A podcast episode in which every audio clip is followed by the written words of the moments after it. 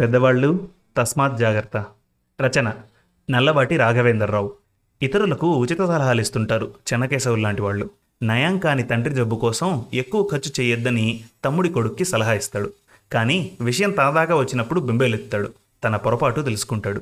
ప్రముఖ రచయిత నల్లబాటి రాఘవేంద్రరావు గారు రచించిన ఈ చక్కటి కథ మన తెలుగు కథలు డాట్ కాంలో ప్రచురింపబడింది. మీకు ఈ కథ చదివి వినిపిస్తోంది మీ మనోజ్. ఇక కథ ప్రారంభిద్దాం. బుజ్జిబాబు సెల్ ఆన్ చేశాడు. ఆతృతగా తన పెదనాన్న చెన్నగేశవులకి ఫోన్ చేశాడు. పెదనాన్న నేను బుజ్జిబాబుని. ఏరా బుజ్జి? పెదనాన్న నాన్నకి ఒంట్లో బాగాలేదు నాకు భయం వేస్తోంది. హాస్పిటల్కి తీసుకువెళ్దాం పెదనాన్న. నువ్వు రాము అన్నయ్య ఇద్దరు త్వరగా రండి పెదనాన్న. ఏరా ఏమైంది? మొన్నే కదా హాస్పిటల్ నుండి వచ్చాం. ఆయాసం అంటున్నారు. ఊపిరి అందడం లేదంటున్నారు. త్వరగా రండి పెదనాన్న. ఇది నాలుగోసారి. ఇక జాగ్రత్తగా నువ్వే చూసుకోవాలిరా అన్ని విషయాలు. ఎందుకంటే నాకు ఏవేవో పనులుంటాయి. మీ అన్నయ్య రాముకి ఇలా అస్తమానం తిరుగుతూ ఉంటే చదువు పాడవుతుంది. నువ్వు పెద్దవాడవయ్యావు కదా. కాస్త నువ్వే ఈ విషయాలన్నీ జాగ్రత్తగా చూసుకోవాలి. అది కాదు పెదనాన్న నాకు భయం వేస్తుంది. ఇందులో భయపడడం ఏముందిరా బుజ్జి? ఇప్పుడు నువ్వే ఆలోచించు. ఈ సంవత్సరంలో మీ నాన్న గురించి నాలుగు సార్లు హాస్పిటల్ చుట్టూ తిరిగాను. నువ్వే అర్థం చేసుకోరా? నాకు మీ నాన్న సొంత తమ్ముడు. అందుకనే హైదరాబాద్ వెళ్ళాం అందరం. అక్కడ పెద్ద డాక్టర్కి చూపించి నెల రోజులు హాస్పిటల్లో ఉన్నాం. తిరిగి వచ్చాక మళ్ళీ అదే పొజిషన్. హెల్త్ కుదిరిపడలేదు. మళ్ళీ వైజాగ్ వెళ్ళామా లేదా? నువ్వే ఆలోచించరా. డబ్బు నువ్వే పెట్టుకున్నావు అనుకో కొంచెం నేను ఖర్చు పెట్టాను. అది కాదు అసలు విషయం. ఎన్నిసార్లు మేము రాగలం చెప్పు? ఆ తర్వాత మన ఊర్లో వెంకట సిద్ధార్థ హాస్పిటల్లో పదహైదు రోజులు ఉన్నాం ఇంటికి వచ్చిన మర్నాడే గాంధీ హాస్పిటల్కి వెళ్ళి అక్కడ పది రోజులు ఉన్నాం పోనీ రాము అన్నయ్యని పంపించు పెదనన్న. బుజ్జిబాబు బుద్ధిపిల్లడితో అడిగాడు. ఇద్దరం వస్తున్నాం. తప్పుతుందా? ఇదిగో మీ అన్నయ్య రాము ఇక్కడే ఉన్నాడు అంతా వింటున్నాడు. వాడితో మాట్లాడి కాసేపట్లో ఇద్దరం వస్తాం. సెల్ ఆఫ్ చేశాడు బుజ్జిబాబు పెదనాన్న చెన్నకేశవులు. అందరూ కలిసి బుజ్జిబాబు తండ్రి సత్యకేశవులుని ఊర్లోని హాస్పిటల్కి తీసుకువెళ్ళి జాయిన్ చేయించారు. ఇలా కూర్చోరా బల్ల మీద బుజ్జిబాబు. డాక్టర్ గారు ఇరవై రోజులు హాస్పిటల్లో ఉండాలంటున్నారు కదా. ఒరే రాము నువ్వు కూడా ఓ పక్కన కూర్చోరా. బుజ్జిబాబు మీ నాన్నకి గుండెకి సంబంధించి ఎవరికీ అర్థం కాని జబ్బు వచ్చిపడింది. ఆయనతో పాటు మనందరం నలిగిపోతున్నాం. చూస్తున్నావు కదా? నువ్వు పిలిచావు కదా? రాకపోతే ఏమైనా అనుకుంటావని వచ్చాంరా. నాకు ఆ ధాన్యం బస్తాల తూకం దగ్గర ఈ రోజంతా పని సరిపోతుంది. ఇదిగో మీ అన్నయ్య రాము గడికి ఏవో ప్రైవేట్ క్లాసులు ఉన్నాయట. అయినా వచ్చాం. తప్పదు కదరా నాకు తమ్ముడు. కానీ బుజ్జిబాబు నేను అంటున్నానని కాదు కానీ నువ్వు కొంచెం ఆలోచించాలి కదా. ఈసారి జబ్బు తగ్గితే పర్వాలేదు. లేకుంటే నేను చెప్పినట్టు చేయరా? ఏదో చెప్పబోయాడు చెన్నకేశవులు. చెన్నకేశవులు కొడుకు రాము బుజ్జిబాబు ఇద్దరూ చెన్నకేశవుల ముఖం వైపు శ్రద్ధగా వింటున్నట్టు చూస్తూ ఉండిపోయారు. మీ నాన్న తెగులు గురించి ఇప్పటి వరకు అవి ఇవి అమ్ముకొని రెండు మూడు లక్షల వరకు ఖర్చు పెట్టావు కదా. నువ్వు మాత్రం ఇంకా ఎంతని ఖర్చు పెట్టగలవు? మీ అమ్మకు నీకు కొంచెం మిగలాలి కదా. లేకపోతే ఎలా బతికేది? అందుకని ఈసారి ఏం చేస్తావంటే ఇంటి దగ్గరే ఉంచి మన రాజన్న ఉన్నాడు కదా. అదేరా ఆర్ఎంపీ డాక్టర్. వాణ్ణి రోజు వచ్చి చూడమను. మనం అనుకుంటాం కానీ ఎవరిచ్చినా ఒకే రకం టాబ్లెట్ రా నెమ్మదిగా కోలుకుంటాడు. బాగా సీరియస్ అయితే అప్పుడు హాస్పిటల్కి తీసుకొని వెళ్దాం ఎలాగో తప్పదు కదా. అలా చేయరా అన్నాడు చెన్నకేశవులు. తన తమ్ముడు కొడుకు బుజ్జిబాబుకి తన కొడుకు రాముకి బాగా వినపడేటట్టు. అదేంటి పెదనాన్న మన ఇరుగు పొరుగు బంధువులు ఎవరైనా చూసినా బాగుండదు కదా. తండ్రిని హాస్పిటల్లో చూపించడం లేదని నానా మాటలు అంటారు కదా. ప్రజలు రకరకాలుగా కూతలు కూస్తారురా అన్నీ పట్టించుకుంటే బతకలేం. ఎవరైనా అడిగితే ఇంటి దగ్గరే మంచి డాక్టర్ను పెట్టి వైద్యం చేయిస్తున్నామని చెప్పు. అంటూ హితబోధ చేశాడు చెన్నకేశవులు.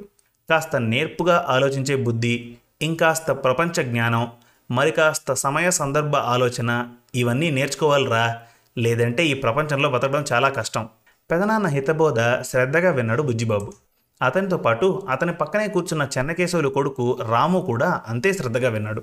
ఇరవై రోజులు పోయాక కొంచెం ఆరోగ్యం కుదిరిపడడంతో సత్యకేశవుల్ని ఇంటికి తీసుకుని వచ్చేశారు. సత్యకేశవులు ఇంటికి వచ్చాక కొంచెం కొంచెం రికవరీ అయ్యాడు.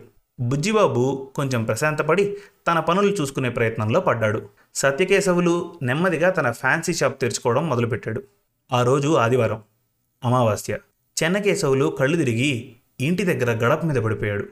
అతని కొడుకు రాము భయపడి తన చిన్నాన్న సత్యకేశవులకి విషయం చెప్పి త్వరగా రమ్మని ఫోన్ చేశాడు.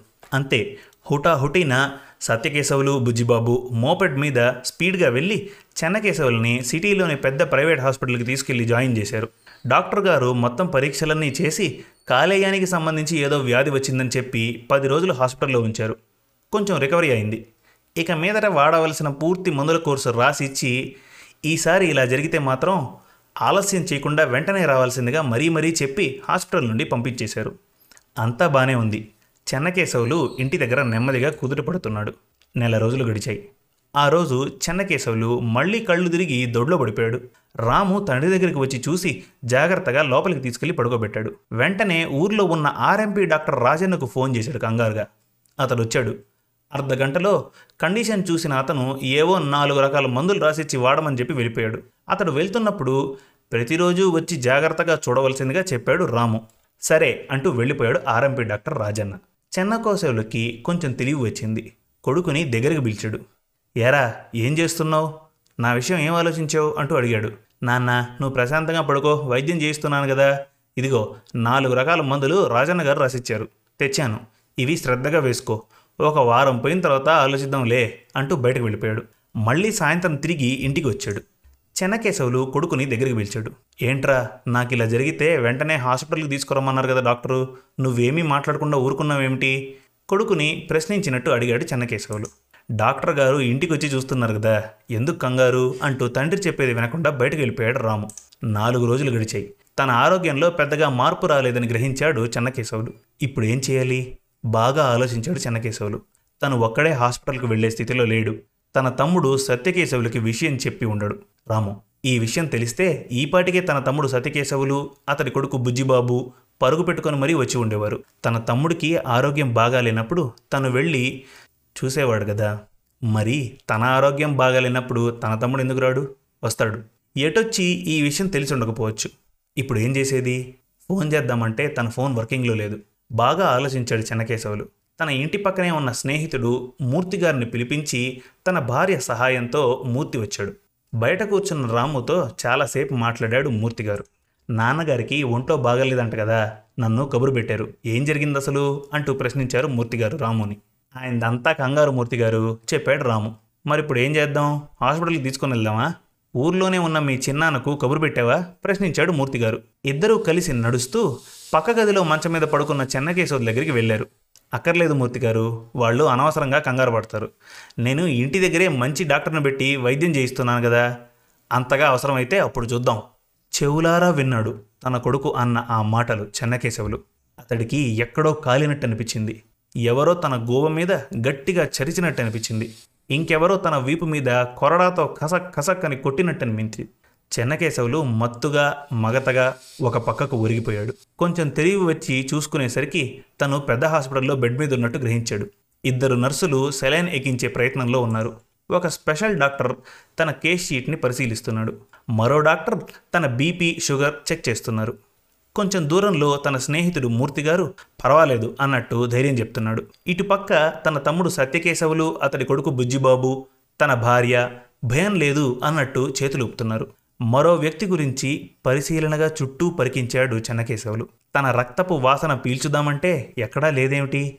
తన రూపపు ప్రతిబింబం చూద్దామంటే ఎక్కడా కనపడదే? చాలా దూరంలో చాలా చాలా దూరంలో ఎవరి గొడవ పట్టనట్టు ఒంటరిగా బల్ల మీద కూర్చున్న ఆ వ్యక్తి మసక మసకగా కనిపిస్తూ ఆ అస్పష్టపు వ్యక్తి తను ఏమో ఏమో కావచ్చు కాకపోవచ్చు. శుభం. పసివాళ్ళ మనసులను పాడు చేసేది పెద్దల మనస్తత్వమే అంటాను.